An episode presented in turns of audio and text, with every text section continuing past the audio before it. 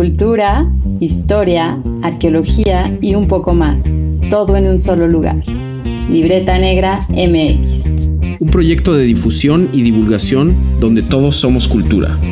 Visítanos en YouTube, Spotify, iVoox, Apple Podcast y Amazon Music. Cultivando Memorias en Twitter, Instagram y Facebook.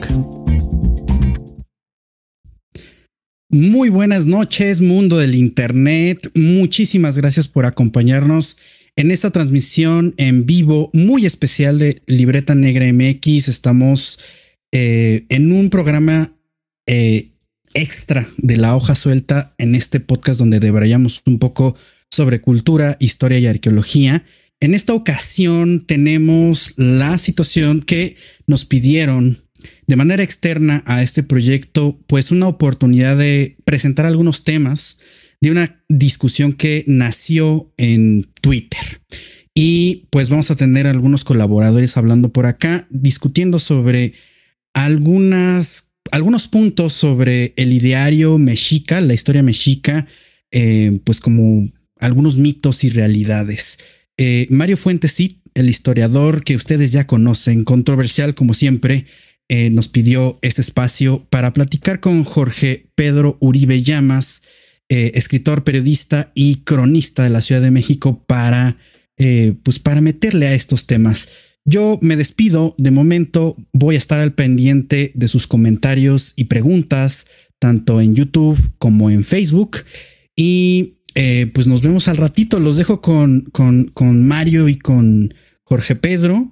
Y pues dejen sus comentarios que vamos a estar eh, bien pendientes de lo que venga. Nos vemos al ratito. Los dejo. Mario, Jorge, bienvenidos. Este es su espacio. Hola, hola. Pues sí, efectivamente, ha estado hablando con Omar para eh, pedirle que, bueno, hacer esa transmisión especial fue un poco un pretexto, pero eh, las transmisiones en vivo son bastante complicadas, no sé por qué se así pero bueno, gracias Omar por, por ayudarnos. Eh, es, curioso porque estaba pensando, porque creo que hace, hace ya unos años, ¿no? Tú me invitaste a mí a, charlar y ahora de cierta forma yo siento que, devolviéndote la entrevista ¿no? que, que hace un ratito ya. Sí, sí, sí, eh, te agradezco mucho. Me acuerdo que aquella vez que te invité al podcast que yo hacía, Cuidad de México, lo hice motivado por un hilo de Twitter y creo que un hilo de Twitter es lo que nos vuelve a reunir esta vez. Sí, aunque ahora ya es este, fue más versión meme, fue, como una provocación y bueno, como un contexto para las personas que nos visitan y que nos escuchan. Eh, yo lancé como una pedrada ahí en forma de este formato de meme que está siendo muy popular, aunque ya es bastante viejo, que son los cipher, ¿no? En el sentido en el que solamente vemos de repente una cosa superficial, pero hay una, una historia, un lore, dijera, ¿no? Muy profundo.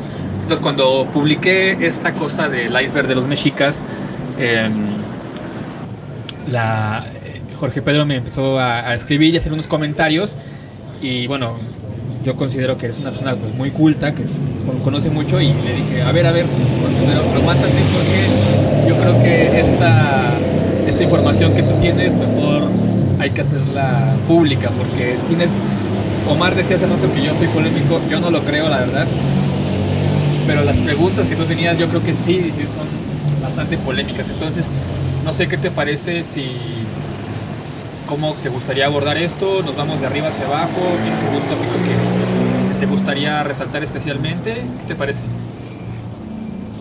Bueno, eh, quisiera decir que abordar el tema de los mexicas, así en abstracto, la cultura mexica, eh, es meterse en camisa de once varas, es un tema para el cual se necesita una gran dosis de humildad eh, en el sentido de que uno, uno debe aceptar, antes que cualquier eh, consideración, que uno ignora casi todo sobre el pasado mexica, sobre la realidad mexica. Cuando hablamos de los mexicas, de Tenochtitlan, de lo que estaba ocurriendo hace cinco, cuatro siglos, pues realmente contamos con pocos elementos, con pocas certezas, pero creo que esto ocurre en general cuando uno estudia el pasado. A mí me gustó mucho, Mario, un tuit que pusiste hace poco, donde decías que la historia, las ciencias, no, no son la única ni necesariamente la mejor forma de aproximarse al pasado, también están las artes, la oralidad, y yo diría que la imaginación también, y no hay que tener miedo de hacernos preguntas que a veces pueden parecer controvertidas, controversiales, eh, pero que no están dirigidas a, a lebrestar el gallinero, ¿no? A, a, echar por tierra lo que se ha estudiado, lo que la gente desde la historia, las ciencias, el rigor académico ha logrado averiguar. Pero es bueno que nosotros podamos eh, fruncir un poco el ceño, levantar un poco una ceja y preguntarnos, ¿esto es realmente así? y, sobre todo, ¿por qué ha sido comunicado de esta manera? ¿no?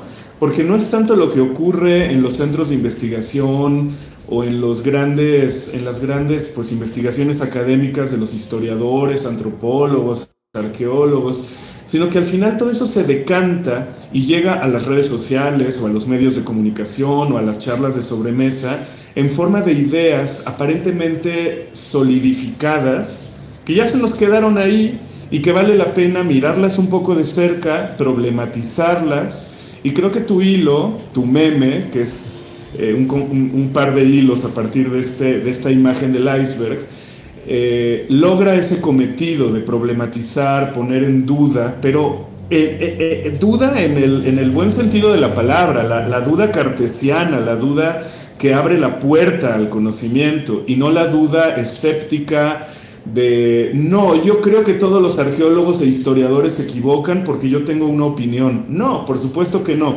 Y como historiador que eres, estoy seguro que a continuación pues vamos a estar aportando eh, pruebas, documentos, eh, eh, vamos a poder desmenuzar nuestros razonamientos, vamos a poder desarmar las cosas que, que están expuestas en este iceberg, que efectivamente es un iceberg muy controvertido y que podemos empezar desde la parte más alta, que es la parte menos problemática, hasta llegar a los a las profundidades de...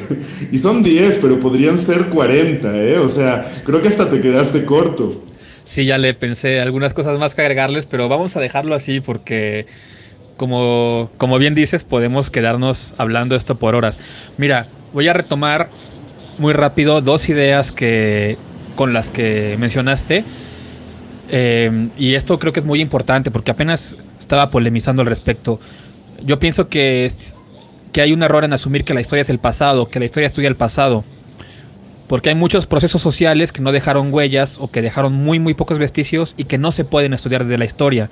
Entonces, esto, esto de que la historia no, no, tiene el monopolio del pasado y que también la memoria o la ficción no tiene, eso no, digamos, no es un descubrimiento mío. Esto es, por ejemplo, Roger Chartier, que es un gran historiador, habla mucho de ello. Digamos, lo, comento como para no, no adjudicarme una idea que no me pertenece. Ahora, lo que, lo que sí es que todo esto, la ficción, la memoria, la historia, contribuye a formar imaginarios. Y esos imaginarios son los que de repente es interesante llegar a la pregunta, ¿cómo es que asumimos que la historia es como, como es? Entonces, lo que, lo que intenté hacer con este iceberg de los mexicas, eh, eh, parto de una idea, después se desgrana en varias, pero la principal es que yo considero que todas las personas que hacemos historia tenemos que empezar cuestionando las categorías desde donde se piensa la historia y los ejes desde donde se piensa la historia. Y el gran eje que me parece a mí que es el, que articula todo este iceberg es el eje temporal. Hay algunas otras cosas, ¿no? Pero entonces, eh, lo que yo quería hacer aquí en este iceberg era ampliar la historia prehispánica, la historia mexica, la historia nahua, llevarla más allá de 1521 y más atrás de 1325. Justo con la idea de que estas cosas que están aquí yo no me las inventé, o sea, están en libros, están en artículos, están en publicaciones, pues, ¿no? O sea, no, no, yo no me estoy inventando nada. A lo mejor en algunas sí es mi opinión eh, muy fuerte la que está resaltando, el, dato, el hecho. Pero me interesaba sobre todo empezar a cuestionar la temporalidad. ¿Por qué? Si quieres lo platicamos después. Y, de hecho así empieza la, eh, la punta del iceberg, ¿no? Este, estamos temporalmente más cerca de los mexicas que los mexicas de Teotihuacán. Y creo que esta idea de repente como que uno asume el pasado prehispánico como un gran bloque monolítico y son fácil 9.000 años, 10.000 años de historia. Y cuando uno se pone a ver las escalas temporales, dice, órale, o sea, eh, Tenochtitlan fue apenas hace 5 siglos y Teotihuacán hace 13 o 14. Es decir, hay que empezar a ver en esta línea del tiempo tan controvertida, empezar a ver en dónde estamos situados temporalmente, ¿no?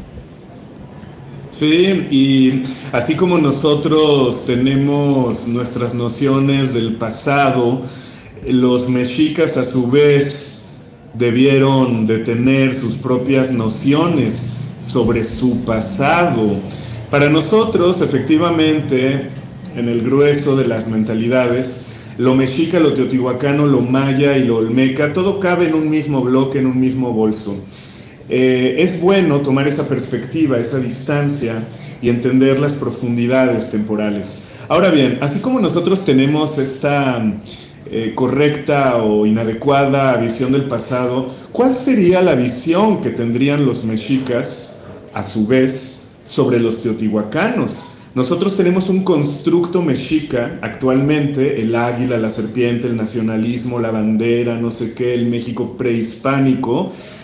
Los mexicas, ¿cómo verían el pasado teotihuacano, especialmente si tomamos en cuenta que ellos, ellos sí que lo tenían lejos? Pues mira, es una, es una respuesta que yo creo que no se puede contestar de manera completa. Un arqueólogo, con disculpas de Omar, lo que voy a decir aquí, un arqueólogo pues se remitiría al, dato estratigráfico, ¿no? Y diría, claro, es que aquí encontramos un mascarón mexica reutilizado, un mascarón olmeca, lo que sea. Esto, esto nos habla de, de un culto al pasado, pero, o sea, ¿cuál era la interpretación exacta? Pues no lo sabemos, ¿no? O sea, podemos inferir que había cierta búsqueda de traer estas reliquias del pasado porque se encuentran eh, en ofrendas, en nuevos contextos arqueológicos, ¿no? Pero exactamente cuál eran no lo sabemos. Y no lo sabemos porque yo lo puse esto en otro hilo. No existe ningún códice, ningún documento mexica 100% prehispánico. Todos los quemaron o son de elaboración eh, de muy temprana en la época colonial. Y creo que esto también nos habla de de cómo es que se está estudiando la historia prehispánica, ¿no? Eh, entonces, digamos, las respuestas yo no lo puedo saber, ¿no? Sí hay evidencia ahí, pero exactamente qué, pasó por su mente, no lo sé. ¿Tú crees, Mario, que los mexicas supieran más de los teotihuacanos de lo que nosotros sabemos de yo creo que no, porque mm, yo creo que sí debe de haber una historia, una memoria, hay maneras, ¿no? En las que, en la que la memoria, hay, mnemotecnias, pues hay formas de, remitirse al pasado más allá de la, de la evidencia escriturística o pictográfica, pero yo pienso que pasó hace tanto que, o sea, que se perdió en la memoria, ¿no? O sea, se, perdió en la memoria. Por allá hay algunas formas a través de la toponimia de, de darse cuenta de algunos detallitos y yo pienso que no, que fue hace tanto que ya se había perdido, ¿no? Yo personalmente. Los mexicas no estaban ajenos al pasado, tenían muy presente lo tolteca, tenían presente Tula, tenían presente eh, otros pueblos que los antecedieron al grado de que fueron capaces de asimilar de hacer propias algunas manifestaciones culturales que en, rigor habrían pertenecido a culturas, a civilizaciones previas, ¿no? Entonces, de que estaban conscientes del pasado, en este caso teotihuacano, pues obviamente estaban conscientes, como todos los pueblos estamos conscientes del pasado, pero de qué manera estarían conscientes, eso es muy interesante y muy aventurado poder establecerlo. Ahora, para quien no lo tenga tal vez muy claro, los teotihuacanos eh, gruesamente se pueden datar entre el 100 antes de la era común y el 600 y pico después de la era común, más sí, o menos. o sea, estaríamos hablando de que hay 700 años, ¿no? Siete siglos entre Teotihuacán o más, si consideramos sus auges, y la historia mexica, o sea, 700, siete siglos, ¿no? De esto. Es, más del doble o del triple que tiene la vida de México independiente, por ejemplo. O sea, son 700 años, ¿no? Entonces, eh, y, y, sin embargo, nosotros de los mexicas, pues, ¿no? 1400, 1500, pues son cinco siglos. Este, digamos, era, era la cuestión. Y, y, y, vuelvo a repetir, no es que no haya formas de, recrear la memoria. Las genealogías son una gran forma de, de remitirse al pasado, ¿no? Hay claros contactos eh, que se pueden ver en, de la tradición que llaman tolteca. Pero saber que exactamente cómo se recordaban esas, estos, estas ciudades, pues yo lo veo muy, muy difícil. Además, porque es, bueno, no es la plática de Teotihuacán, ¿no? Pero es una ciudad que se está recreando totalmente. Es decir, la Teotihuacán que nosotros vemos ahorita, para empezar, es un invento de los porfiristas y de, de Lina, ¿no? Eh, y, y eh, las etapas Teotihuacán tiene muchas etapas constructivas que seguramente no era la misma ciudad en el 200, en el 400, en el 600. O sea, incluso la pregunta ahí sería qué pensaban ellos mismos, ¿no? En el Teotihuacán, pero, pero bueno, ahí eh, es más, más, muchísimo más complicado, ¿no? Saberlo, ¿no? Uy, uy, uy, pues es eh, meterse, asomarse a un abismo pensar en estas líneas del tiempo tan profundas que vale la pena poner sobre la mesa. Entonces, como primer punto ya tenemos ahí el, el, el, asunto de que en realidad nuestro pasado prehispánico es extremadamente longevo y que hay grandes periodos de tiempo incluidos en eso que llamamos monolíticamente el pasado prehispánico. Ahora, el segundo punto de tu iceberg ya toma en cuenta eh, pues lo que comúnmente se dice la época de contacto o bueno, las postrimerías de la conquista, que es muy, también muy fulminante esta, esta sentencia. El náhuatl tuvo una gramática antes que el inglés y yo añadiría antes que la mayoría de las lenguas eh, modernas. Para pronto, ¿qué es una gramática? O sea, una gramática si nos ponemos muy estrictos, podríamos llegar hasta el estudio que hizo alguien en el siglo V, IV, antes de la era común, sobre el sánscrito, ¿no? Se conoce un documento de una gramática muy antigua por ahí. También tenemos noticias de que en el siglo XV aparece una primera gramática griega impresa. Pero en realidad eh, se ha comunicado que la primera gramática de la edad moderna, la primera gramática eh, en forma, eh, auspiciada por el humanismo, por el renacimiento, pues es la de Nebrija, ¿no? 1492, la gramática del español que deja de ser una lengua vulgar para convertirse en una lengua culta como lo eran el latín y el griego. Y ahí se aventó un golazo Nebrija porque enalteció no solamente la lengua, sino la cultura castellana a niveles pues insospechados, pero lo más insospechado de todo es que pocas décadas después se haría, también desde la hispanidad, una gramática náhuatl que parece que, que es no muchos años después que la de Nebrija, ¿no? Sí, de hecho, esto que mencionas es crucial para, para entenderlo, ¿no? Las gramáticas se hacían sobre todo para darle el estatus de lengua culta a cierta lengua, o por lo menos la del español o del castellano así fue. Este dato que yo puse aquí era una respuesta directa a otro dato que se publicó en otro hilo que se hizo muy famoso, que es que la Universidad de Oxford ya existía cientos de años antes de la fundación del Imperio Azteca. Lo cual, digamos, pues objetivamente pues es verdad, ¿no? Pero era curioso, era como una respuesta, decir, y sin que yo sea nacionalista o nahuatlato ni para nada, ¿no? decir, es curioso porque en 1531, apenas unas décadas después de la de Nebrija, se hizo una gramática en náhuatl. Hay que decir que esta gramática se perdió. Y, pero se conserva otra, que es la de la de la de Olmos en 1547. En cambio, la del inglés se hizo hasta finales del siglo XVI, hasta 1586, o sea, 40 más o menos 50 años después de la más antigua gramática náhuatl, ¿no? Eh, varias décadas, pues varias décadas. Entonces, aquí, aquí yo decía que hay, hay que, de hecho, de hecho es interesante porque el tarasco tuvo otra, una gramática antes que el inglés y el zapoteco también tuvo una gramática antes que, que la del inglés, unos años antes.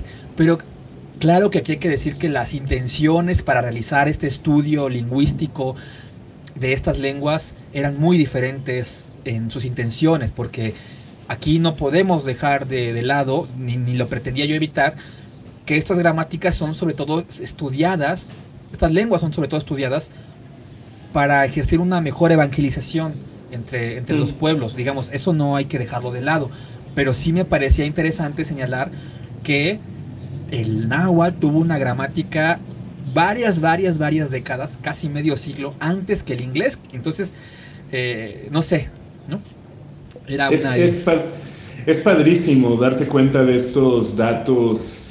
Eh, parece que hubo una gramática mm, eh, anterior a la del náhuatl en Europa, desde luego, que es la italiana, 1529, o sea, un par de años antes de la náhuatl, lo cual eh, si nos ponemos facilones a la hora de enunciar cosas, podría conducirnos a decir que la gramática náhuatl podría ser la tercera gramática del mundo, después de la del español de Nebrija y después de la italiana del 29.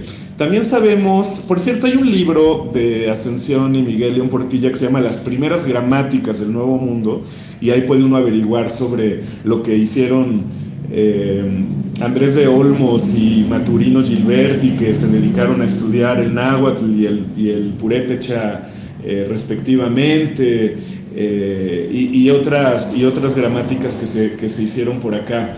Pero bueno, en el 36 se ha encontrado, Mario, que se hizo la portuguesa. En el 50, 1550, la francesa. Y efectivamente la la que aparece en Londres del inglés, pues es hasta 1586, prácticamente un siglo después que la de Nebrija.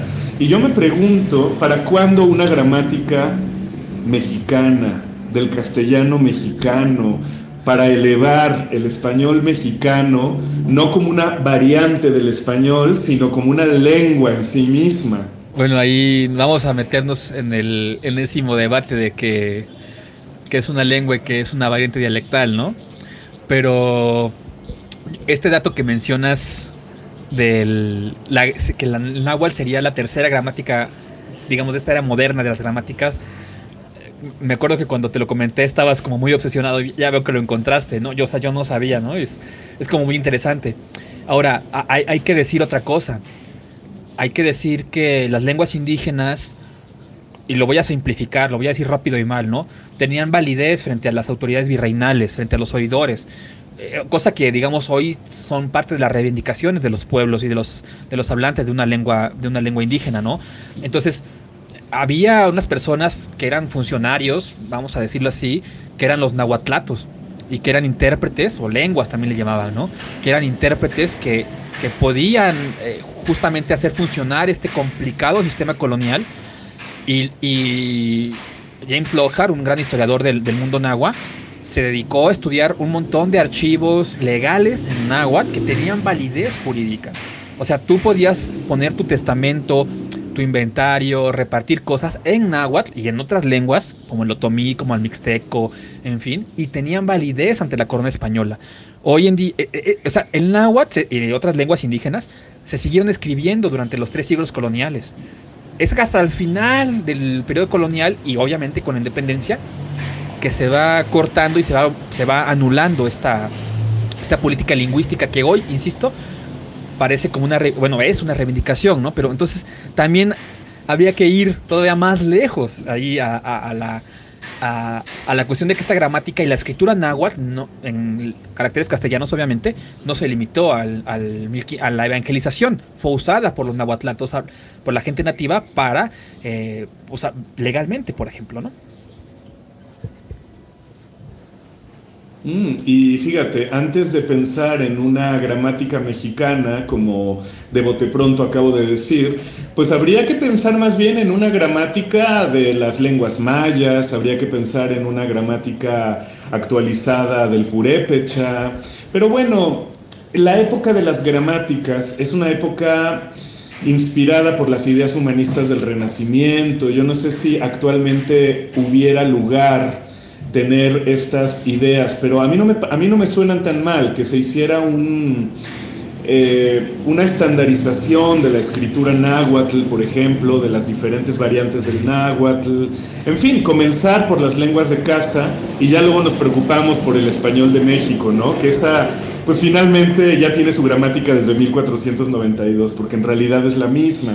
Ahora, cada uno de estos puntos nos podría tomar horas, así que mejor vamos al siguiente, que es cuando ya empezamos a introducirnos a las aguas, ¿no? Que, es una de mis favoritas, la tercera, eh, que es obvia, es obvia, pero por lo mismo eh, nunca pensamos en eso.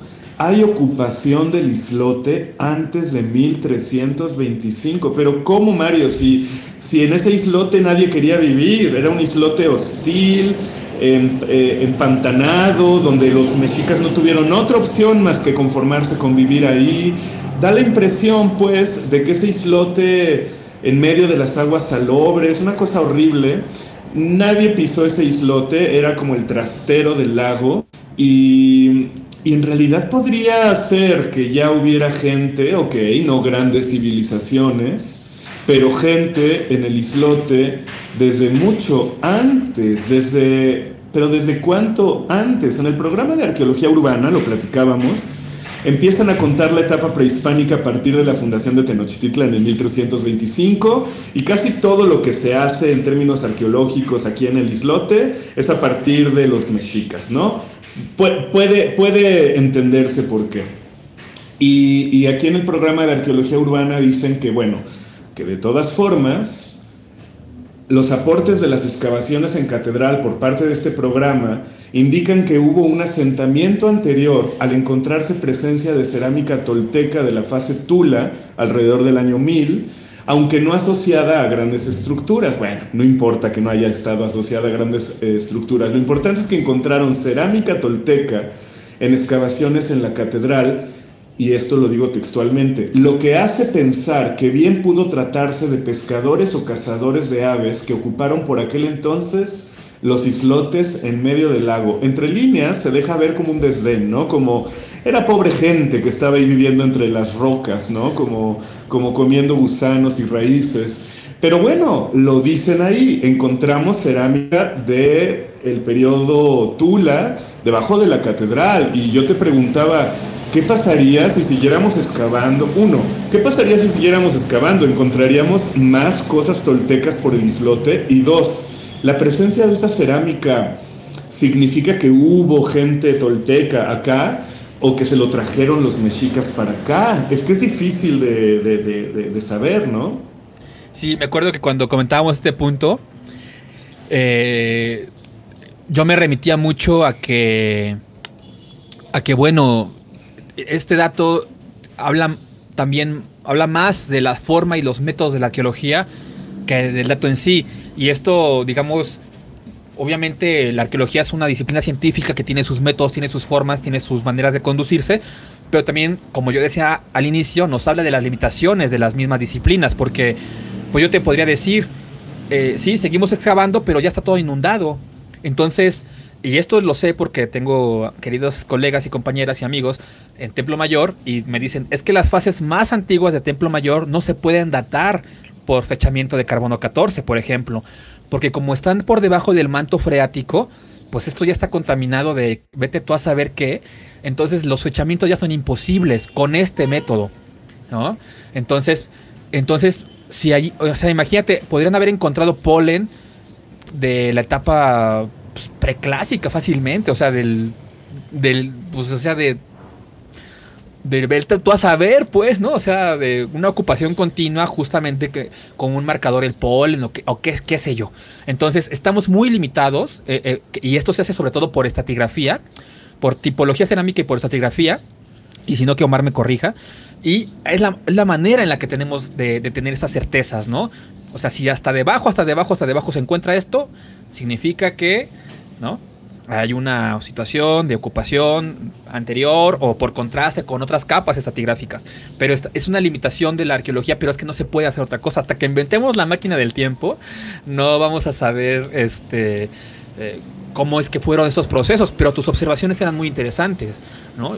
O sea, me llamaban, me- me- digamos, me hacían contestarte en el sentido de es que son así es la arqueología y no es que sea bueno ni malo sino que son sus formas y sus métodos pues no sé si me si, si, si me remito a, a eso a eso que estabas comentando Sí, claro, claro. Y también platicábamos eh, a partir de algunos audios de WhatsApp que, bueno, tomemos el caso de, de los 13 chacmols que han sido encontrados entre Tenochtitlan, Tlatelolco y Mixquic.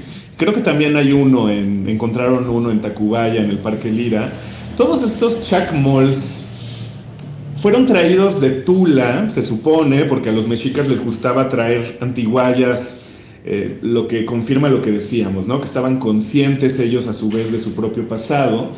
Pero ¿qué tal si esos chacmols hubieran estado aquí desde antes? Bueno, es, es eh, la arqueología nos da ciertas herramientas, ciertas limitaciones, es la manera de trabajar, pero la imaginación nos permite hacernos esta pregunta que es muy válida y que aunque haya gente que se enoje, pues uno se la puede hacer, ¿no?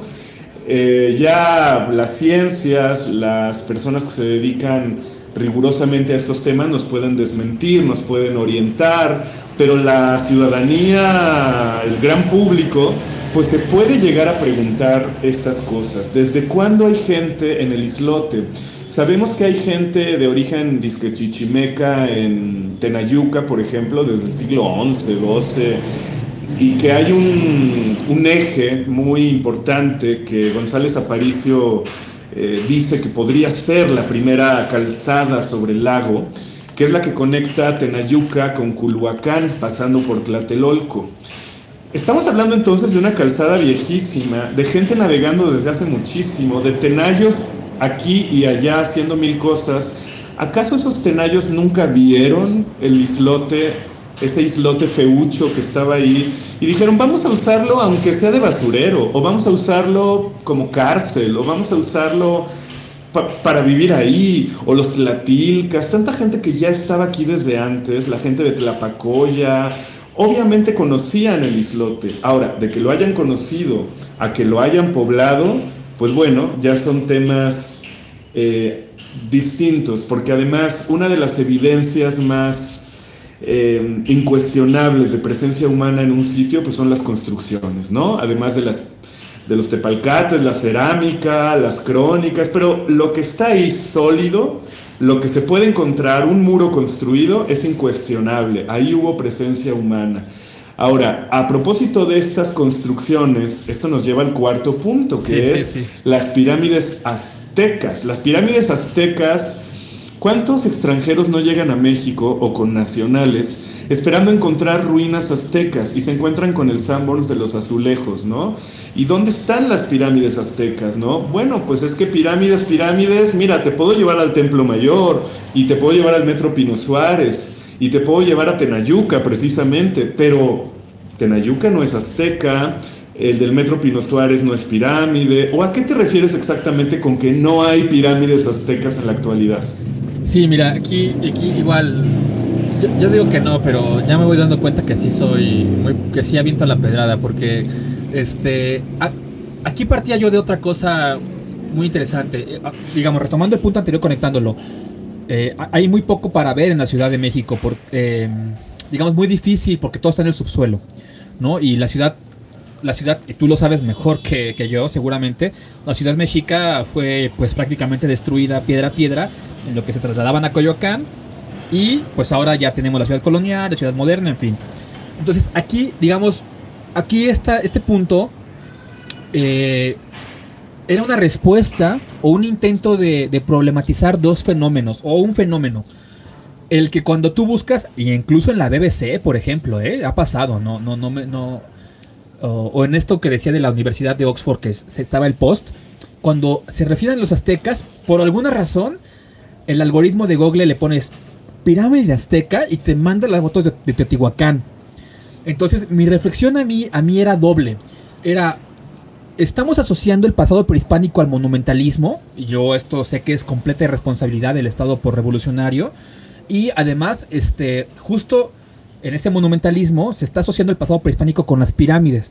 Nuevamente recapitulando, al ser Tenochtitlan, Tlatelolco también porque es una ciudad doble, demolida prácticamente piedra por piedra y reocupada durante la época colonial, pues no quedan recuerdos de estas pirámides del templo mayor o del templo tal, no quedan, pues las destruyeron, o sea, eso, eso, váyanse a dar una vuelta, pues, ¿no? Por, por el Zócalo. Y, y, lo curioso es que están las etapas constructivas, ¿no? Porque pues tan las demolieron que nada más van que, que nos deja ver las etapas constructivas del templo mayor de Tenochtitlán, por ejemplo, ¿no?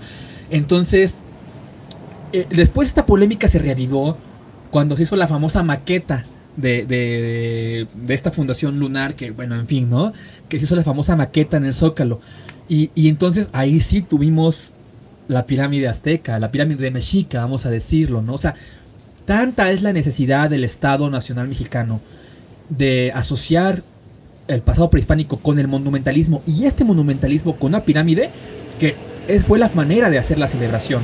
Incluso yo cuestionaba en algún otro momento el, símbolo, el símbolo logográfico ¿no? de, la zona arqueológica de Lina, este, estos símbolos azules culturales, es una pirámide. Entonces, no importa que estés tú en Chihuahua, en Casas Grandes o en un sitio de, abrigo rocoso en Baja California Sur, no, está marcada el pasado prehispánico por, por la monumentalidad expresada en las pirámides. Yo decía que por ahí que era una especie de pirámide de Teotihuacán. Ahora bien, si es cierto, eh, Jorge Pedro, ¿no? En Teayó, en Cuautochco, hay sitios que pudiesen ser asociados temporalmente al Imperio Mexica. En Malinalco, en Tenayuca, que son incluso previos. Y, las observaciones que me hacían por ahí, eh, digamos, son correctas, pero más bien para mí era problematizar porque hay esta adicción al monumentalismo, esta adicción a las pirámides. Y si incluso, digo yo, se van a reconocer como pirámides mexicas o de la época mexica, pues esto no me corresponde a mí hacerlo, ¿no?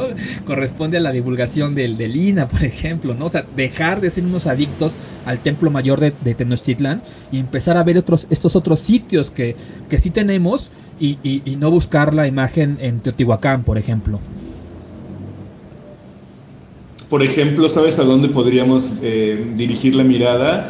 En lugar de estar tan obsesionados con el templo mayor de Tenochtitlan, podríamos, tan, no muy lejos de aquí, fijarnos, atender, pelar el templo mayor de Tlatelolco. Esta ciudad doble que tú llamas Tenochtitlan, Tenochtitlan Tlatelolco, ¿qué tal si la renombráramos como Tlatelolco Tenochtitlan? Porque pues para pronto Tlatelolco es más antiguo que Tenochtitlan. Eso es incuestionable, eso está demostrado por la arqueología y demás.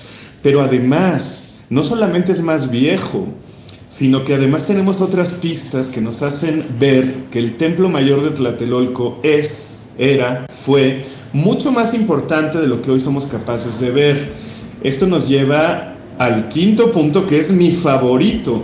El ver, es, que tú también, Mario, te pasas con, tus, con tu selección de palabras. ¿eh? El verdadero, el verdadero templo mayor estaba en Tlatelolco, el verdadero. A ver, otra vez González Aparicio. Él habla de este eje Tenayuca-Culhuacán, viejísimo, que de hecho Tenayuca y Culhuacán son las dos únicas poblaciones, me parece que están representadas en la primera lámina del Códice Mendocino, Tenayuca y Culhuacán, norte-sur, y hay otro eje oriente-poniente que va de los remedios del cerro de Otoncopolco al Tepetzinco, es decir, al Peñón de los Baños. Dentro de este gran sistema axial, dice González Aparicio, la pirámide de Tlatelolco está ubicada en el cruce de los dos ejes y solo por este hecho adquiere una preeminencia urbana especial dice él, lo que quizá ayude a confirmar que este monumento fue el primero que surgió en la isla. O sea, antes que el de Tenochtitlan. No solamente la arqueología lo ha demostrado, sino que hacer este ejercicio de arqueoastronomía o como queremos llamarle, de los dos ejes del valle y encontrar que en el cruce de los ejes está el templo de Tlatelolco, pues ya nos indica la súper importancia que debió tener el templo mayor de Tlatelolco. Tlatelolco tan ninguneado por los mexicas, por algo los ninguneaban. A lo mejor estaban conscientes de su verdadera importancia. Bueno, y ninguneados por el Estado Nacional, porque apenas estaba revisando el closet florentino inmediatamente después de los tlatonis mexicas, que es otro punto que está allí, vienen los tlatonis de Tlatelolco. O sea, de hecho estaba pensando apenas que pasé por allí cómo, cómo estas maquetas que recrean eh, Tenochtitlan, digamos, más allá de que sean más precisas o menos precisas, están cercenando a la ciudad prehispánica a la mitad. Porque, como bien señalaste, el peso que se le da ahorita a Tenochtitlan, bueno, pues tiene que ver más con el presente que con el pasado. A lo mejor era Tlatelolco Tenochtitlan, como bien dijiste ahorita, ¿no? Y entonces, esto de verdadero sí, sí me pasé. Luego ya en el... Es que tiene que ser clickbait, porque, o sea, como fair bait. O sea, como entre aventar la pedrada y, después hay una responsabilidad para explicar este punto. Ya después lo entrecomillé. a lo mejor lo tuve que entrecomillar desde antes, ¿no? Pero, pero efectivamente, este el gran Q que le llamaban, ¿no? Los españoles. El gran Q, lo que dice, por ejemplo, Bernalia del Castillo, es que el, grande, el, templo mayor, estaba en Santiago de Tlatelolco, que fue llamado después, ¿no? Santiago de Tlatelolco. Y sí, efectivamente, de, hecho apenas estaba tuiteando algo sobre Tlatelolco y una persona me comentó, ¿y el templo mayor de Tlatelolco dónde está? Y le digo, pues ahí están en la zona arqueológica. O sea, y yo creo, yo creo que si era una ciudad doble, yo, estoy convencido de que ni discursivamente ni presupuestalmente el templo mayor de Tlatelolco tiene la magnitud que el de Tenochtitlán. Y esto solamente responde a una visión contemporánea nacionalista de la, de la porrevolución. O sea, en épocas prehispánicas, como tú bien señalas, seguramente, independientemente de que los mexicas eran aparentemente los gobernantes, seguramente tenían pues por lo menos un contrapeso, pero hoy no, hoy no lo tiene, o sea, está, pues está prácticamente olvidado, ¿no? Por el gran público, o sea, no tiene ni la mitad de, de, de, la importancia que tiene el Tenochtitlan. No sé si me estoy explicando, estoy ahí nada más divagando, ¿no? Pero... Sí, es que eh, acabas de decir algo importante, no solo es más antiguo el templo mayor de Tlatelolco, sino que era más grande. Esto ya te dice algo. Y ahora, las crónicas, efectivamente, en el caso de Bernal, se refieren al de Tlatelolco como el Gran Q. Y cuando están a principios de agosto de 1521, finalmente eh, llegando a Tlatelolco, es como la parte más importante de la guerra. O sea, el, el templo mayor de Tenochtitlan pues, pues sí, lo, lo, tomaron, estaba frente al palacio donde estaban alojados los españoles, Cuitláhuac, la pedrada que le aventaron a, a Moctezuma. Ah, ok, el templo mayor ahí está. De hecho está desde el día 2 que llegaron los españoles a la isla. Pero como que no se le aborda con tanta monumentalidad o respeto como cuando hablan del templo, del gran Q de Tlatelolco. Por ejemplo, en el capítulo 155 de la crónica de Bernal, dice, y volvamos a nuestra conquista por abreviar, que acordó Cortés con todos los demás capitanes y soldados que les entrásemos cuanto más pudiésemos hasta llegar a Tlatelolco, que es la plaza mayor. Esto es interesante. Tlatelolco es la plaza mayor. ¿La plaza mayor de qué? De, ah, bueno, donde estaban sus altos cúes y adoratorios etcétera. Ahí es donde Alvarado encuentra unas cabezas, ¿no? Con barba que habían cortado a unos españoles. O sea, la toma del gran Q de Tlatelolco pareciera que era más importante, y de hecho fue lo último que tomaron, a la hora de conquistar la ciudad doble. A lo mejor los españoles mismos se daban cuenta de la gran importancia que tenía la ciudad de Tlatelolco. En fin, hay mucho que hablar al respecto. El plano de Uppsala, eh, tú sabes que Tlatelolco siempre se ve como más grandote y todo el mundo dice, ¿no? León Portilla y todo el mundo dice, ah, claro, es que el colegio de la Santa Cruz y por eso lo pusieron grande, pues porque eran ellos los que lo habían hecho el plano y entonces se quisieron poner protagónicos. Ok, compro ese argumento. Pero ¿qué tal si lo hubieran puesto así de grandote? Porque en realidad era más imponente, importante, estimado, todavía en 1560 y algo, que el propio Templo Mayor de Tenochtitlan o el recinto ceremonial de Tenochtitlan. En fin, no son competencias, no se trata de, que Tenochtitlan y Tlatelolco, a ver cuál era el, más eh, importante, el verdaderamente, el muy muy. Ambas islas eran importantes, pero creo que el punto, creo que tu punto, ya me dirás tú, era pues poner sobre, darle visibilidad que también el templo de Tlatelolco pues tenía su importancia y que en una de estas era hasta más importante que el de Tenochtitlan. ¿Por qué no? Sí, claro, y de hecho, eh, eh, nuevamente me remito, hay que pensar que lo que estamos viendo nosotros de la, de la ciudad, la que sea, la prehispánica o la moderna, eh, mm, es un palimpsesto, dicen actualmente, ¿no? Es un conjunto de montón de capas que se fueron acumulando, pues desde 1300 decíamos, 1400, 1500, en fin, en fin, en fin. Y las visiones que hoy tenemos o muchas de las visiones que hoy tenemos de Tenochtitlán, y esto lo voy a enlazar con el otro punto, son visiones que nos llegaron a partir de, del reordenamiento de la traza de la misma ciudad doble. Entonces, eh, de hecho, esto con Omar lo platicaba yo bastante, ¿no? Que este, esta, esta ordenación de, de Damero, que más bien era típica española, es imposible encontrarla en ciudades prehispánicas. O sea, esta, este mapa, esta maqueta del doctor Atl, sí es él, ¿no? El que dibuja el islote con forma de damero, bueno, pues ahí seguramente no era así. Y esto nos lleva a uno de los grandes mitos de, la, de la narrativa de, la ciudad prehispánica y es los famosos calpan, ¿no? Se llaman así. Los famosos cuatro barrios, campan, exacto, ¿no?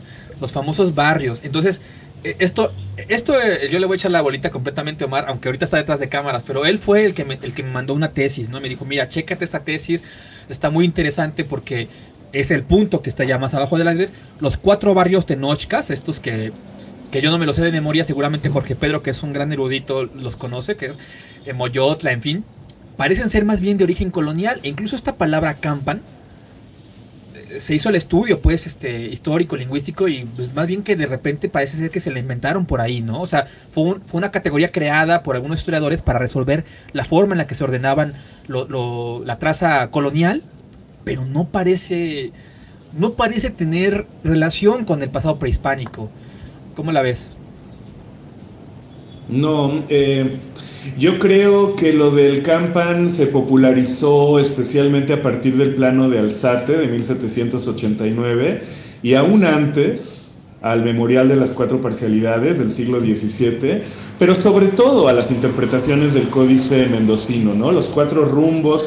Mira, esto ha sido estudiado, ¿no? Las ciudades prehispánicas del Altiplano Central, pues sí, suelen estar divididas en cuatro. Cholula es un ejemplo que todavía en el siglo XXI se puede observar, las cuatro Cholulas. Ok, ok, pero eso no significa que Tenochtitlan, excepcional como era, estuviera necesariamente dividida con un plano cartesiano exacto que, dividiera en cuatro la isla, ¿no? Esa, suena más a una idea renacentista, pero además no tenemos mucha idea de nada. La verdad es que tenemos todos los conceptos confundidos. Uno, porque no estamos ahí ni podemos estar ahí. Dos, porque la gente que estudia esto no domina el náhuatl, no dominamos el náhuatl de esa época y nunca lo vamos a dominar.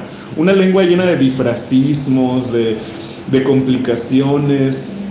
Un, ejemplo, se dice que el Hospital de Jesús fue construido en el barrio de Huitzilan, adelante de Xoloco, donde hoy es el cruce de Salvador y Pino Suárez. Ok, pero había un barrio, entre comillas, ahorita llegaremos a eso, llamado Huitzilan, que estaba ahí, pasando Xoloco, no sabemos exactamente dónde, pero también había un puente de Huitzilan, eh, más o menos donde está el mercado de Sonora, y también había un solar llamado Huitzilan en la actual plaza de San Pablo, eh, porque además en el México prehispánico, y todavía ocurre en algunos pueblos de la montaña de Texcoco, los solares tienen su propio nombre, o sea, no era calle número, calle número, esquina con, eso, sea, cada solar tenía su propio nombre, ¿no? Entonces, no es lo mismo el solar de Huitzilan que el barrio de Huitzilan, que el puente de Huitzilan. Entonces, como que cuando nos ponemos a leer Alfonso Caso y los, los estudios sobre barrios prehispánicos, se nos calienta la cabeza porque sospechamos que no estamos entendiendo nada y que todo lo estamos reduciendo muy fácil. Pa' pronto, ¿de dónde, ¿de dónde sale la idea de barrio? O sea, es Bernal el que dice, y nos acercamos al barrio de no sé qué, al barrio, pero ¿qué es un barrio? ¿Y qué era un barrio para Bernal? ¿Y qué era un barrio en el siglo XVI? Ahora, no es lo mismo un Tlaxilacali que un Calpuli. Al parecer un conjunto, un conjunto de Tlaxilacaltin, de eh, conseguían un Calpuli y un conjunto de Capoltin conseguían eh, una unidad más grande que es lo que los españoles llamaron pues las parcialidades, los campan, ¿no? Porque sonaba muy lógico y muy fácil de administrar. Pero con esto termino. Si nosotros excaváramos, a lo mejor se ha hecho, debajo de los supuestos templos que sustituyeron a los, calpul, a los, a los centros de barrio ¿Encontraríamos algo debajo de San Sebastián Atzacualco? ¿Encontraríamos algo debajo de San Juan Moyotla? ¿Encontraríamos algo debajo de San Pablo el Viejo? ¿Encontraríamos algo debajo de la iglesia de San Fernando, que es el verdadero centro de, de Cuepopan y no la iglesia de Cuepopan como todo mundo cree? O sea, realmente debajo de esas iglesias hay un super templo que era el templo central. Y entonces hay cuatro templos importantísimos eh, acomodados según un plano cartesiano, ah, pues entonces a lo mejor sí había cuatro campan, ¿no? Pero a mí me late que no era así de sencillo, porque ya lo hemos visto, los solares tenían nombre, los, los Tlaxilacaltin tenían otros nombres, luego estaba el Calpuli, o sea, creo que no estamos entendiendo nada, tendríamos que estar en el siglo XVI y no ver el pasado mexica con los ojos de un mexicano del siglo XXI o un español del siglo XVI. Sí, efectivamente. De hecho, creo que esa es, parte de la, del debate que se hace en esta tesis doctoral que, se que es de Rosendo Rovira. Y, justo empieza así, ¿no? Diciendo, a ver, ¿qué es un Altepe? ¿Qué es un Calpuli? ¿Cómo se está entendiendo? ¿Cómo está forzando el concepto? La tesis se llama Las cuatro parcialidades de México Tenochtitlan, espacialidad virreinal, espacialidad prehispánica, construcción virreinal y prácticas judiciales en la Real Audiencia de la Nueva España. Entonces, digamos, voy a remitirme un poquillo a, ese documento y pues bien, digamos, no me crean a mí, vayan a leerlo porque es, es una tesis doctoral muy interesante, pero, pero, y me voy, a brincar al otro tema, al otro punto del, del iceberg. Es que, es que nuevamente voy a insistir en que estamos partiendo de que muchas de las cosas que sabemos sobre el mundo prehispánico mexica puntualmente, las sabemos a partir de documentos coloniales. Yo lo cuestionaba digamos, hacía una invitación a cuestionar, por ejemplo, la concepción del códice florentino como una fuente primaria. yo decía, ver, pero pues el códice florentino se terminó de escribir 1560, 70, 80. O sea, ¿cómo va a ser una fuente primaria de un suceso que pasó 60 años antes? O sea, e, e, eso no es una fuente primaria. No es que no sea una fuente importante, no es que no se pueda usar, pero eso no es una fuente primaria. Y esa es la gran consideración con respecto a, los documentos prehispánicos, a los documentos mexicas. Y ese es el otro punto del iceberg. Eh, no existen códices mexicas prehispánicos. Los códices prehispánicos se agrupan en, entre códices que son más bien orientados al estilo Mixteca Puebla, ya sean del grupo Borgia o del grupo llamado Mixteco, y los códices mayas. Los códices más tempranos, los más más tempranos del mundo mexica que se conservan, son la matrícula de tributos y la tira de la peregrinación. Y se sabe que son de una época, sí, muy, muy temprana en la época colonial, pero ya tienen una ya son de manufactura colonial. Entonces, cuando esto, esto me acuerdo que lo puse en Twitter hace, hace algunos años, le puse como pequeño oscuro secreto, ¿no? No existen los códices mexicas prehispánicos. Y entonces esto explotó, así fue una, fue una locura. ¿Y cómo? Entonces, bueno, pero es que nuevamente yo no me estoy inventando nada, o sea, ¿no? Este, no que no sean documentos importantes, no que no sean, eh, no, lo vayamos a utilizar. Yo acabo de terminar mi tesis de maestría completamente utilizando el, el códice Mendoza, Mendoza, ¿no? Como, como una gran fuente. Pero es importante entender que nosotros no estamos viendo, por lo menos en los códices, el mundo prehispánico mexica. Estamos viendo varias capas muy complejas eh, y, que, y que pues no se conservan desafortunadamente códices prehispánicos mexicas. ¿Qué es un códice, Mario? Porque creemos todos que sabemos lo que es un códice, pero ¿cómo podemos entender el concepto? Ok, nuevamente voy a remitirme a lo que tú dijiste hace ratito. Estamos utilizando un concepto español, un concepto europeo, para describir una realidad que a lo mejor no se acoplaba totalmente. Entonces, los códices en el sentido amplio son manuscritos, manuscritos, o sea, no son impresos, son manuscritos eh, ilustrados. Todos estos códices, como el códice Gigas, ¿no? Que es muy famoso de estos memes del diablo y en fin. Eh, son manuscritos que, por las características así generales, con el fenómeno que se encontró aquí, que serían los, pues el Amat, ¿no? El Amoshkali, en fin, eh, se le llamó códice a los libros indígenas o los libros este, prehispánicos. Entonces, insisto, es un manuscrito ilustrado en términos muy generales. Por parecido con lo que se encontró aquí con los textos en amate o en piel de venado, se le llama, se le llama códices. Mm, hay otros nombres, obviamente hay nombres en, las lenguas indígenas para designar estos, son, son varios, ¿no? Pero en términos generales serían estos, documentos indígenas. Manuscritos y, y no hay no hay, ese es tu séptimo punto que acabas de comentar, no hay códices mexicas prehispánicos, pero los hubo. Sí, los hubo. Los, bueno, ¿Se sabe de la existencia de esos? O sea, ¿sabemos de alguno que por lo menos sabemos cuáles eran? ¿Cuáles hubo? Es una, es una respuesta, es una pregunta muy interesante. O sea, sabemos de la existencia de bibliotecas, aquí está, aquí, llamadas Amoshkali, la casa de los libros, sabemos. Pero eh, y, también sabemos que por ahí hay una historia colonial de que los mexicas quemaron los códices texcocanos, algo así. Pero lo que es cierto es que los códices mexicas prehispánicos pues no están, no aparecen en ningún lugar. Y lo apenas estaba ahí una ponencia de esto. Pues lo, o sea, si no quedan códices mexicas prehispánicos, es porque seguramente la Inquisición se ensañó con ellos. ¿no? Y sabemos que existen, por ejemplo, por la matrícula de tributos o por la parte tributaria del Códice Mendoza, sabemos que se estaban refiriendo a otros documentos. Y de repente cuando se comparan los códices coloniales, se puede dar cuenta uno que están, que están basándose todos en un mismo modelo y que eso nos da indicios de que a lo mejor este códice eh, se está basando en otro que se perdió para siempre. ¿no? Eh, entonces... Eh, bueno, la Inquisición, la, perdón, la Inquisición es más o menos tardía, entre comillas, pero los primeros franciscanos buena onda, los de Tlatelolco, o incluso los primeros, primeros, primeros como Gante, no habrían tenido ese interés humanista. Eh, era gente, en fin, no, no los quiero idealizar, pero eran gente que, que no tenían el mismo chip que, la Inquisición. Tenían ideas un poco más de salvaguardar, de proteger, de estudiar, claro, para evangelizar, pero, pero al final no eran tan destructores, entre comillas, como lo serían la siguiente generación de españoles. Estos primeros frailes buena ondita no pudieron haber guardado debajo de la almohada alguno y habérselo llevado a Europa. Es que da para una novela de misterio, ¿no? Pues es que entre el que podrían, pues, o sea, lo cierto es que no hay.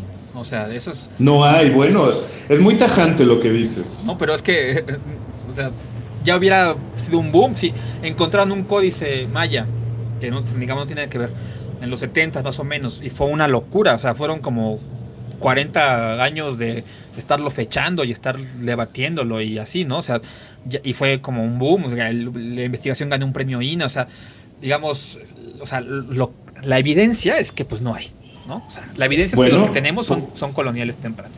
O sea, a lo mejor es un pues milagro, ¿no? hay, que hay que rezar, pues, para que esto suceda, ¿no? De que se encuentre algún documento mexica prehispánico. Eso sería fantástico, sería maravilloso, ¿no? Yo creo que estaban escondidos dentro de las piedras o, o a lo mejor ellos no le conferían ese valor al papel y a la representación gráfica que es más bien europea la, y la reproducción de información valiosa se hacía a través de la memoria, como esos griegos que memorizaban los poemas homéricos, o eran secretos que pasaban de boca a oído, o a lo mejor estaban en clave en algunas piedras. Pero esa cosa de ponerse a escribir tipo cómic, a lo mejor ya es una cosa más europea, ¿no? Claro, de hecho, um, o sea, lo que sí hay, pues son piedras y son tepalcates y son, o sea, sí, sí, sí hay otras cosas, pues, ¿no? Y están los glifos que luego aparecen en los coices, por ejemplo, ¿no? O sea, evidentemente se hayan perdido no, hay más, hay otras maneras. Mm, es una lástima que se hayan perdido, pero es otra manera de acercarse al pasado, por supuesto, ¿no? Bueno, el octavo punto es que Cuauhtémoc, el águila que desciende, Cuauhtémoc que, reemplazó, que sucedió, mejor dicho, a Cuitláhuac, que a su vez brevemente sucedió a Motecuzoma Xocoyotzin, Cuauhtémoc no fue el último Tlactuani eh, o güey Tlactuani. Eh, en realidad, yo cuando te lo dije, eh, lo comentamos en WhatsApp, Tú, me dijiste, es que parece que los mexicas desaparecieron el 14 de agosto de 1521, ¿no? El miércoles, así, despertó el 14 de agosto, ya no había mexicas, ya no había casa reinante, ya no había lengua mexica, eh, y, y, dentro de esta desaparición eh, repentina, pues los nobles, ¿esos se fueron a España o se murieron en la noche triste o quién sabe qué pasó? No, ¿cómo que quién sabe qué pasó? Eh, se quedaron ahí, vaya, fueron los que más se quedaron ahí, ¿no? Después de Cuauhtémoc, eh, hubo un sucesor que fue Juan Velázquez Tlacotzin, ¿no? Que reinó, entre comillas, durante pocos meses, entre 1525 y 26. Creo que él había acompañado a Cortés a las Higueras y cuando mató a Cuauhtémoc, yo creo que dijo, mm, bueno, tú, tú, eh, tú vas a ser ahora el nuevo Tlactuani, pero ¿por qué tomarse esa molestia? Es decir, ¿por qué no decir, pues ya, ya no hay, ya no hay Tlactoque, ya, ya no, no tenemos por qué estar nombrando gente? Pero bueno, nombraron a um, Tlacotzin, que era nieto de Tlacael, él, eh, estuvo un ratito, luego llegó Andrés de Tapia Motelchiu, que reinó, reinó entre comillas cuatro años, Luego llegó Pablo Xochiquentzin, 1530-36. Luego Diego de Alvarado Guanitzin, a quien le debemos muchas cosas. ¿eh? Luego llegó Diego de San Francisco Tehuetzquititzin. O sea, cantidad de gente que no se nos enseñan ni siquiera sus nombres en la escuela. No sabemos ni que existieron. Eran una especie de virreyes, eran como primeros ministros, eran como de okis, como... Mira, aquí, aquí hay algunos de ellos que Bárbara Mundi en su libro ilustra.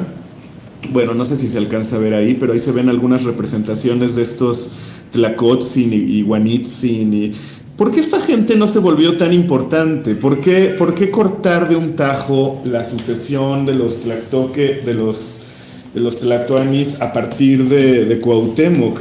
¿Será que estos tipos eran medio, medio de chocolate? O estamos siendo injustos con ellos. Ahora, había dos gobiernos simultáneos. Esto es un misterio, ¿eh? Ok. E, esto, voy a regresarme un poquito más atrás y ahorita vamos a, volver aquí. No solo Cuauhtémoc no fue el último Tlatuani, sino que Cuauhtémoc gobernó más tiempo ya bajo el dominio español que en periodos anteriores a la conquista. O sea, Cuauhtémoc más o menos inicia su periodo de gobierno en 1520, 1521 pues digamos, la famosa caída. 1522, 23, 24, 25 continúa siendo Tlatón y Mexica bajo el dominio español, ¿no? Pero parece ser que para el Estado Nacional, en 1521, como bien dices, el 14 de agosto, ¡pum!, se acabaron los mexicas. Esto, yo iniciaba esta plática señalando que aquí había algo que era muy importante para mí, y era cuestionar las temporalidades. Esta temporalidad tan tajante de que en 1521 se acabó un proceso y empezó otro completamente nuevo, es una eh, un completo esfuerzo, yo digo que es eh, ingeniería social, ¿no? De convencernos, pero eh, por parte del Estado mexicano. O sea, porque como, o sea, esto que señalaste tú, este, este documento que señalaste tú, obviamente no es el único que hace referencia a los tlatones coloniales en la propia historia colonial indígena está esta continuidad. O sea, para ellos, este corte tan tajante de 1521 no existe. De hecho, esto lo dice Michel Ojic y Laura, Laura Restan en un libro. En muchos códices coloniales, la conquista ni se menciona. Es como un no lugar. O sea, no es que no haya existido, no es que no haya sido importante, pero el peso que tiene hoy en día no es el peso que nosotros estamos viendo en los documentos. Y efectivamente en el Códice Florentino, por mencionar solo uno, Cuauhtémoc se menciona como el, el onceavo, el onceno, dice aquí, señor de Tenochtitlan, pero la historia mexica no acaba allí, se sigue hasta, hasta el 16 o sea, o sea, no hay... Y, y Lockhart, por, por volver a mencionar a Lockhart, ha hecho la lista hasta que tú mencionaste de, de los gobiernos de Tlatuanis hasta 1600. O sea, imagínate, un siglo después de la caída de Tenochtitlán, se siguieron teniendo jueces, gobernadores, tlatuanis, o sea, gobierno mexica, eh, y, y la caída, de, pues, digamos, ¿por qué? Ya es un tema más complejo, ¿no? Pero efectivamente, tú, tú mencionaste a Tehuetzquintinti, ¿sí lo dije bien? O a, a Waninzi. Eh, sí. Y, y tú mencionabas algo que... No, no, fue muy importante. eso. A ver, ¿por qué? Waninsin, según Bárbara Mundi, eh, recentra la ciudad porque privilegia a los franciscanos ahí en el cruce actual de, del eje central y San Francisco y Madero. Él gobernó seis años. Luego Tlacotzin, que fue el primero después de Cuauhtémoc, también fue muy importante porque él tuvo uno de los primeros tianguis donde hoy está Bellas Artes, ¿no? El tianguis de Juan Velázquez, Tlacotzin eh, que era un tianguis grandote que le dio el primer nombre a la calle de Madero. Antes de llamarse San Francisco, esa calle se llamó Calle del Tianguis de Juan Velázquez. Tlacotzin. Ahora, ¿qué onda con Andrés de Tapia Motelchi, Tlacotzin? ¿Qué onda con Motelchiu? ¿Qué onda con Xochiquentzin? ¿Dónde están enterrados? O sea, toda esta gente que, no sé, en fin, es que es un tema que a mí me, me prende mucho, porque al final solo son linajes, ¿no? Pero son un símbolo de todo aquello que no desapareció en la oralidad, en la imaginación, en los relatos. Si llegaron a sobrevivir estos personajes reinantes, eh, que es la historia de Oropel, la historia eh, aristocratizante, significa que debajo de esta corteza también sobrevivieron oralidades, códices, cosas de las que no estamos hablando, porque si algo tan importante como un Tlactuani no estamos pelándolo, imagínate la de cosas que no estamos pelando. Bueno, están estos libros, ya mencionaste James Lockhart, está Charles Gibson también, Camila Townsend acaba de sacar un libro sobre la vida indígena después de la conquista, Bárbara Mundi, ¿por qué siempre se llaman así estas personas? ¿Por qué siempre tienen estos apellidos como como extranjeros. Digo, no, tú también te lo preguntabas hace poco en un tuit. Yo tengo una respuesta. Eh, digo, ta- también hay unos, la eh, pregunta. También, es, también está Emma Pérez Rocha y Rafael Tena que tienen un libro, La nobleza indígena del centro de México después de la conquista. Pues habrá que ponerse a leer eh, estos textos. Y, y si quieres podemos pasar a los últimos dos porque me estoy quedando sin pila. Y mira, el siguiente, el siguiente que es el noveno se relaciona mucho con lo que acabas de decir. El ejército mexica continuó, bueno, de hecho el 9 y el 10 están juntos. El ejército mexica continuó existiendo durante el siglo XVI. Ok, ¿qué es el ejército mexica? ¿A qué te refieres con el ejército mexica? Y por otra parte, el último, es que tiene algo que ver, que es el más profundo. Claro. Tenochtitlan, bueno, este es el más eh, clickbait de todos, ¿no? Tenochtitlan desapareció a mediados del siglo XIX. Bueno, ¿a qué le estamos llamando? Por una parte, ejército mexica, que desapareció en el siglo XVI, y por otra parte, ¿a qué le estamos llamando Tenochtitlan? ¿A la parcialidad de San Juan Tenochtitlan, por ejemplo? Sí, bueno, vamos por partes. Rápido, vamos a, a- lo del ejército mexica, vámonos rápido. Así como decíamos que el 14 de agosto de 1521 no se acabaron los mexicas, yo de repente estaba buscando unas cosas y encontré este datito que me pareció muy interesante. Lo, menciona eh, Chimalpain en las relaciones originales de Chalcomecameca. Dice que en, en 1531, 10 años después de la caída de Tenochtitlán, fue que se abolieron los rangos militares mexicas. Entonces, y ya mencionan los rangos, ¿no? De Tequihuacazo, Hua- Tequihuacazots y Lo estoy diciendo muy mal porque estoy eh, leyendo rápido.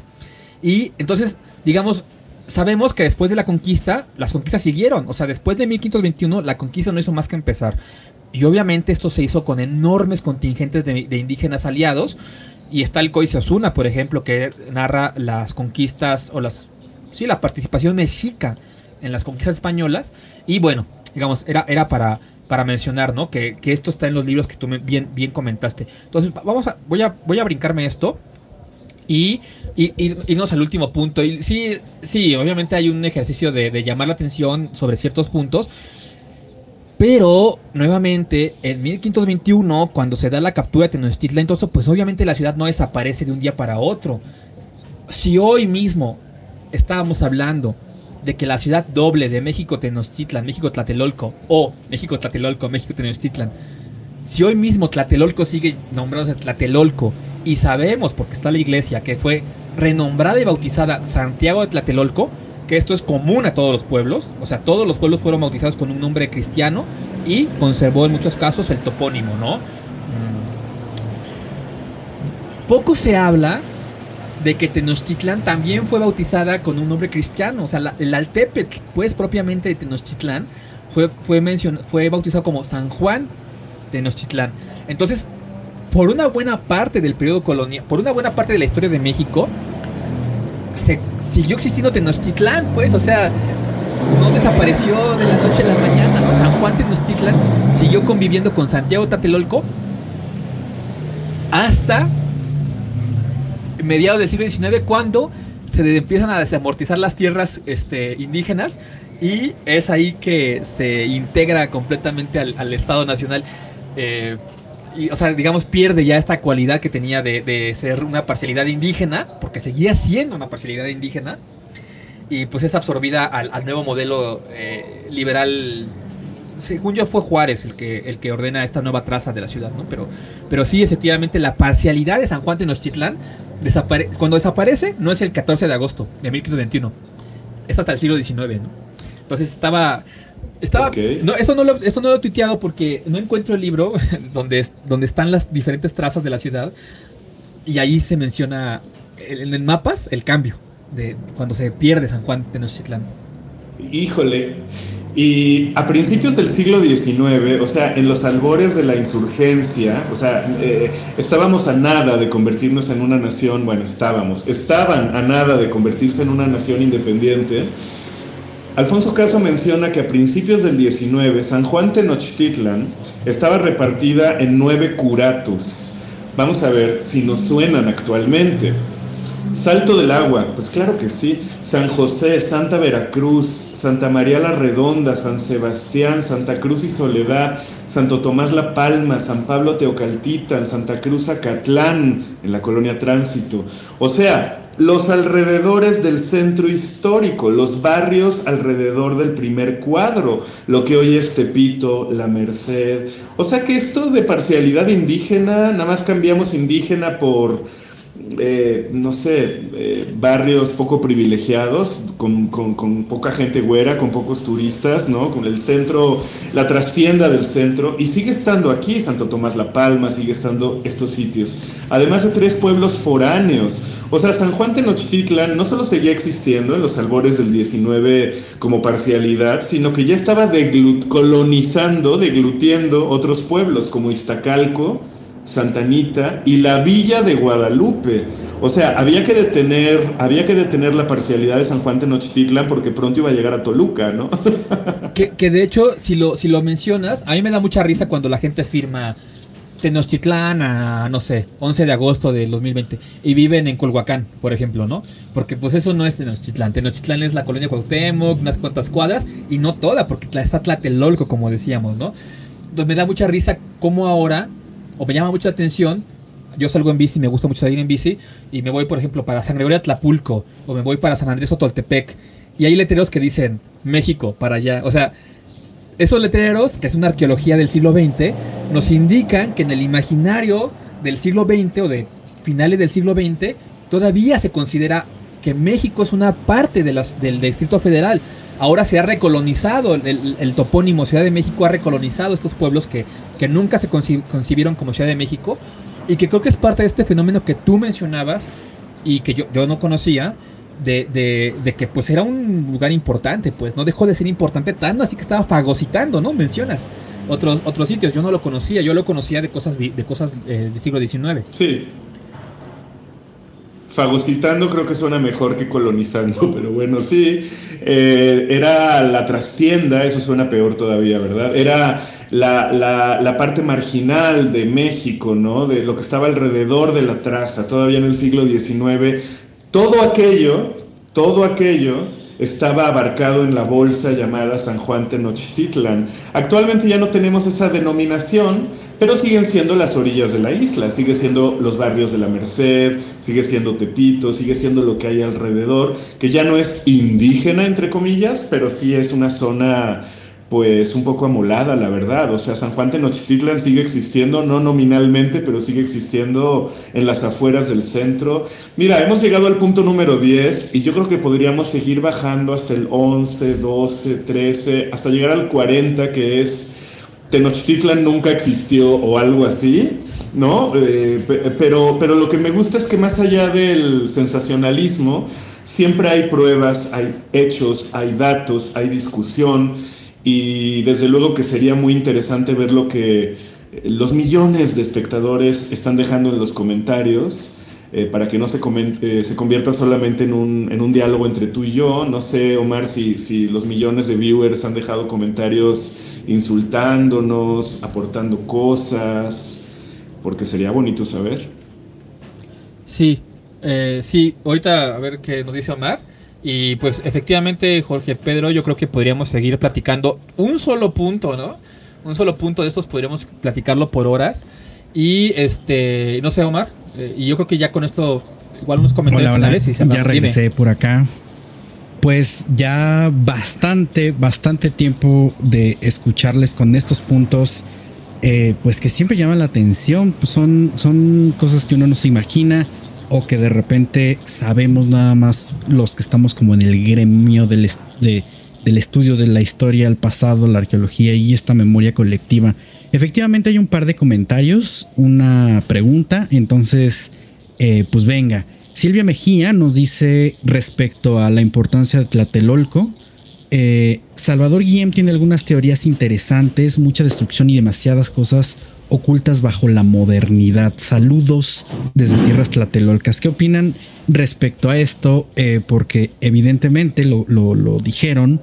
Hay investigación en Tlatelolco, pero no de la magnitud, obviamente, de otras zonas arqueológicas como sería Templo Mayor. Es que Salvador Guillem es el Matos de Tlatelolco. Matos es súper conocido. Salvador no tanto. ¿Por qué? Pues porque a lo mejor Tlatelolco no vende tanto, porque Tlatelolco es como, ah, pues primero está Tenochtitlan, ¿no? Pero a mí me encantaría escuchar hablar a Matos y a Salvador, porque yo creo que ambos han aportado bastante en su, en su respectiva isla, ¿no? Por decir los importantes, porque hay otros arqueólogos y estudiosos más anónimos que también tendríamos que referirnos a ellos. Claro, de hecho ahí voy a meter mi cuchara, porque efectivamente, como lo, lo mencionaron, hay estudios posteriores a, bueno, a toda esta discusión, mayoritariamente en la ciudad y particularmente dentro de estas áreas que, se, se están como poniendo en, el foco son salvamentos arqueológicos y los salvamentos arqueológicos muchas veces no tienen esa magnitud, ¿no? Entonces, eh, a pesar de que conozcamos como la información del proyecto Templo Mayor, del, del programa de arqueología urbana o incluso proyectos como Tlatelolco, existe más información eh, simplemente por mencionar algún dato, eh, en lo que sería actualmente la zona de Bellas Artes, la Alameda, ¿no? que correspondería a este barrio de Moyotla, em, Moyotlán, eh, hay un chorro de salvamentos, o sea, fácil hay como, como 10. Y todos ellos nos indican desde información, desde el, desde el periodo virreinal hasta las, las ocupaciones más antiguas. Y eso es muy interesante porque efectivamente no tenemos esa noción, o sea, se queda como en la información de, de, de, de, los informes técnicos. O sea, no hay una publicación pública, ¿no? Hacia la gente, hacia que podamos tomar un libro publicado y, que lo pudiéramos revisar. Pero existe la información. Y en ese sentido, como bien comenta Mario, eh, muchas de las cosas que sabemos est están basadas no en eh, la crónica, no en documentos o tanto virreinales como, como, como mexicas propiamente, sino en cronologías armadas por, por ejemplo, tipologías cerámicas y mayoritariamente por la estratigrafía. Que la estratigrafía, pues básicamente es el estudio arqueológico de ver cómo va acomodándose la materia cultural, pues hacia abajo, ¿no? Hacia en la tierra. Es muy complicado porque no hay columnas estratigráficas enteramente, o sea, que se conserven así congeladas, ¿no? En, un monstruo como es la Ciudad de México y mucho más en las zonas eh, céntricas de, la ciudad, eh, pues hay muchas modificaciones y muchas alteraciones. Entonces eh, es muy complicado luego meterse ahí. Perdón, eh, quisiera apagar el micrófono y la cámara porque voy a cargar mi teléfono, pero yo voy a seguir aquí con ustedes. Mientras voy a seguir eh, comentando aquí, eh, Mario Limas hace una pregunta justamente que dice, ¿consideran que esto genera una, una falsa identidad nacional?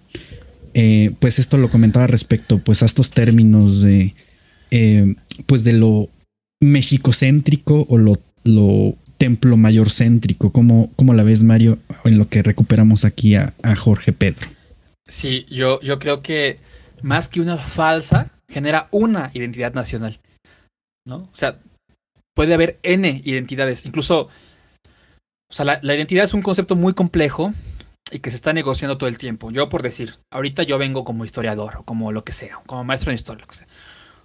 Pero si me conocen, pues también saben que soy pues, reflojo, ¿no? O saben que me gusta andar en bici. Y, o que me gustan mucho los videojuegos. Entonces, mi identidad está, o que soy el hermano mayor, por, por decir, de mis hermanas, ¿no? O sea, o que soy hijo, o que soy hombre, o que soy, no sé, ¿no?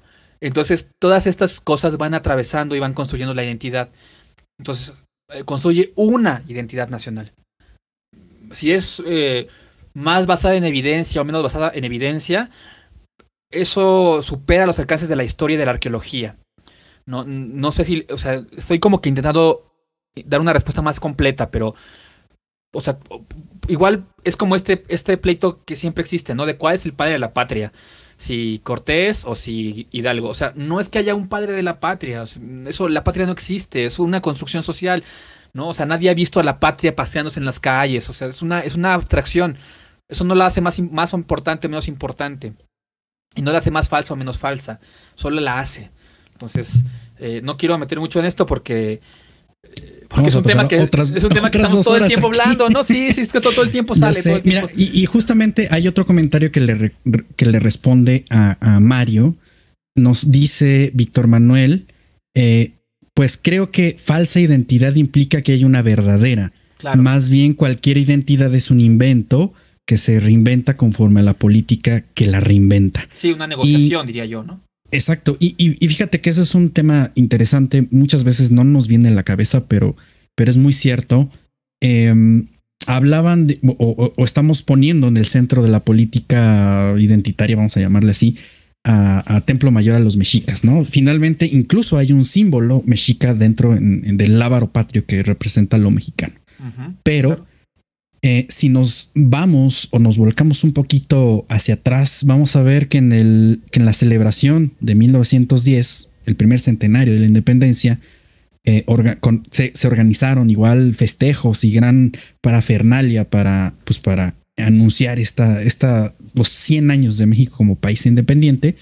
Y el centro de las especulaciones históricas y de la identidad no era Templo Mayor, porque no existía en ese momento no estaba la noción, no, había sitios excavados en el centro de México, había hallazgos eh, fortuitos y, e independientes, aislados.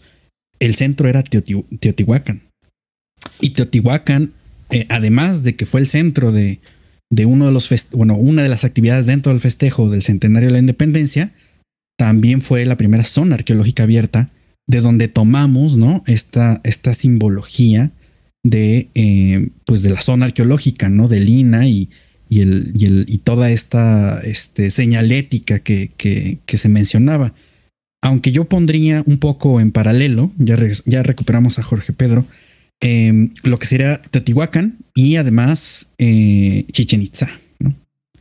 Que, que, curiosamente, dentro de la historia de la arqueología mexicana, Palenque tiene antecedente a estos estudios semiformales de, de excavación y de registro. Pero bueno, eso también es un tema para otro, para otro día. No, ya te va otra rápida. Eh, el antecedente de la sala de monolitos, ¿no? Museo etnográfico, claro. esto. Tú, tú diste un curso apenas, ¿no? No sé si lo vayas a repetir.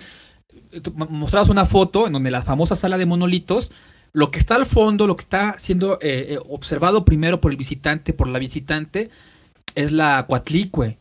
Y el, el, la piedra del sol, el famoso calendario azteca, pues ocupa un lugar, yo diría, secundario o terciario, recargado en una pared. O sea, no es la misma importancia que se le da al mismo fenómeno arqueológico de la piedra hoy en día que hace 100 años, que hace 50 años, o que se le va a dar en 100 años o en 50 años, ¿no? O sea, lo, lo, vuelvo a repetir, lo que estamos viendo del pasado prehispánico es la última capa de un montón de capas que incluyen la curaduría. Y la, el discurso del Estado. Entonces, bueno, ¿qué tal nos seguimos otra, la, la siguiente?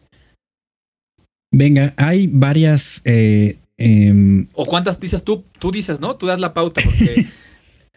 pues, pues nos seguimos con algunos comentarios porque hay muchas felicitaciones. María del Carmen Ferrant nos dice: Los felicito, muy interesante la plática, muchos datos que ignoraba. Abraham Esparza nos deja un corazonzote. Wendy Osorio, que también es parte del equipo de Libreta Negra MX, dice pulgar arriba. Viridiana nos dice, los leo desde Querétaro, muchas gracias, saludos hasta allá. Federico Mena nos deja otra pregunta que dice, ¿hay algún mapa o reconstrucción moderna de Tenochtitlan, Tlatelolco? Eh, vemos las ilustraciones que salen en todos lados, pero hay un mapa así bien hecho con escala y todo. ¿Ustedes qué conocen?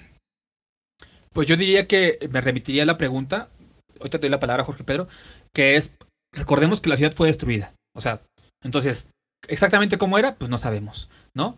Eh, eh, si una escala, una maqueta escala, yo no, de toda la ciudad yo no conozco. Yo, pero no sé, tú, Jorge Pedro, que. Creo que no, creo que sí, tu micrófono. No te, te, perdimos tu micrófono. Solo el micrófono. No, no te escucho. No. Pero no sé si lo tienes silenciado. Eh, a ver, aquí.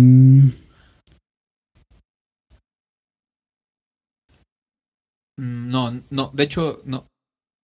Mudo, totalmente mudo. Ajá, sí, sí. Porque acá, acá sí tenemos activo tu, tu micrófono. Esas cosas pasan en vivo, pero. Uh -huh. eh, híjole. O ya desconéctalos de ya, este, como hace sí, rato. Ya, con si el... quieres, quita, quita los audífonos y vuélvelos a poner. A ver si funciona. No, pero el, el plug. No sé si desconecta el teléfono. Nada, no, no, nada, no. nada. Te perdimos completamente. Sí, sí, sí. Mira, hay un chat, no sé si quieras ponernos o si quieres escribirme aquí por WhatsApp. Pero ya. Lo perdimos. Sí. Así pasa, pero pero bueno, nos podremos seguir si nos escucha él. Eh, continuamos quizá la, la, conversación en Twitter. Eh, Mejor, ¿sí? Yo a, a, Federico, nada más para terminar con los comentarios y, y vamos cerrando la transmisión. Para, para, comentarle a Federico, hace, hace así literal dos o tres días, Leonardo López Luján tuiteó ¿no? Un, eh, una publicación respecto a que habían realizado una reconstrucción de Tenochtitlan eh, con base en los datos arqueológicos y lo habían armado en AutoCAD. Entonces, eso se me hace muy interesante. Eh, me parece que es información así salida del horno. Eh, creo que eso sería lo más cercano, ¿no? O sea, desde mi mente de arqueólogo, yo diría, pues váyanse a esa reconstrucción, ¿no? Pero evidentemente, como, como bien dices Mario y como comenta también Jorge Pedro, eh, hay muchas reconstrucciones a partir de las propias crónicas y es importante también contrastar esos datos. Aunque sabemos que obviamente hay muchas cosas que se retoman de Tlatelolco. Entonces ahí hay un punto interesante eh, fondo reservado, nos puso ñop. So- yo soy fondo reservado. Sí, ya sé, ya sé. Eh, Mario, este, Inception Mario, ¿no? Y Viridiana nos vuelve a comentar muy interesante su exposición en segundo de SQ. Se estudia esa parte de la historia tan modificada y tan resumida. Eh, que me siento afortunada por escuchar, por estar escuchar, escuchándolos. Gracias por compartir su conocimiento. Eh, nos deja también otro corazón y Reto Millennial dice existe alguna reconstrucción en 3D, pero a saber de cuáles son sus fuentes. Eh, pues sí, hay reconstrucciones. He vis- he visto algunos proyectos en, plataformas, pero efectivamente no sabemos bien de dónde toman los datos. Yo remitiría otra vez a lo que está publicando Leonardo López Luján en este mismo momento y pues de ahí partir. Entonces, bueno, no sé, eh, Mario, algunos comentarios finales en lo que eh, vemos cómo recuperamos esta plática pues ya en Twitter o eh, según diga la audiencia, pues repetimos una transmisión en vivo porque han estado muy al pendiente. Tenemos eh, más de 100 personas que se circularon por aquí. Entonces nos da muchísimo gusto tenerlos. No, yo, yo eh, repetiría lo mismo, ¿no? Hay que cuestionar las, las temporalidades, hay que cuestionar los conceptos. A lo mejor está muy, muy detallado Tenochtitlán, pero es la mitad de la ciudad nada más, ¿no? Entonces, creo que Jorge Pedro hizo muy, muy, muy buenas observaciones. Me interesaba mucho escucharlo a él y, y lo, lo que tenía por comentar. Y yo, pues no, yo creo que ya lo dejamos por aquí porque nos podemos seguir horas. Y yo te agradezco muchísimo, Mar, que nos hayas apoyado con, con esta este, situación técnica. Y pues bueno, nos vemos en Twitter, ¿no? Ahí. Ahí seguiremos en Twitter definitivamente. Esto ha sido un lujo. Eh, muchas gracias por considerarnos y por eh, pues generar eh, un- una discusión en esta plataforma. Les recordamos que Libreta Negra MX es un proyecto de difusión y divulgación cultural de historia y arqueología. Eh, somos varios arqueólogos involucrados aquí y efectivamente dimos un curso hace poco sobre historia de la arqueología mexicana. Lo vamos a repetir y por supuesto por ahí podemos hacer alguna colaboración o cruces, crossovers como, como se da en las películas de Hollywood hoy en día. Eh, muchas gracias eh, Jorge Pedro por venirte a dar la vuelta acá. Nos sentimos muy halagados. Mario, como siempre, es un placer. Eh, para más discusión sobre los orígenes de conceptos antropológicos, arqueológicos, dense la vuelta a nuestro video de apuntes críticos sobre Mesoamérica, donde participa Mario. Y por supuesto, pues eh, síganlos, síganles a, a- a Jorge Pedro, a Mario y a Libreta Negra MX. Estamos en Twitter, en Instagram y en Facebook. Y por supuesto, todo el contenido en YouTube, iBox, Apple Podcast, Amazon Music y Spotify. Pues nos vemos la próxima y pues que se arme, que se repita, como dice el meme. Muchas gracias por estar aquí al pendiente. Sale, gracias a ti y nos vemos ahorita en WhatsApp. Adiós. Exactamente. Bye. Libreta Negra MX es mantenida y traída para ti con un esfuerzo continuo de Wendy, Omar, Ivonne y Daniel, pero también necesitamos de ti. Para apoyar esta iniciativa de difusión y divulgación significativa, te pedimos que compartas este programa, dejes tus likes y recomiendes a Libreta Negra MX en todas las plataformas. Es gratis. Pero si nos quieres ayudar en esta cruzada divulgativa, aceptamos tus donaciones vía Coffee y PayPal. Con tu ayuda podemos mejorar nuestra producción y hasta pagar nuestro internet. Pasa la voz. Libreta Negra MX en YouTube, Spotify, iBox, Apple Podcast, Amazon Music, Twitter, Instagram y Facebook. Cultivamos memorias.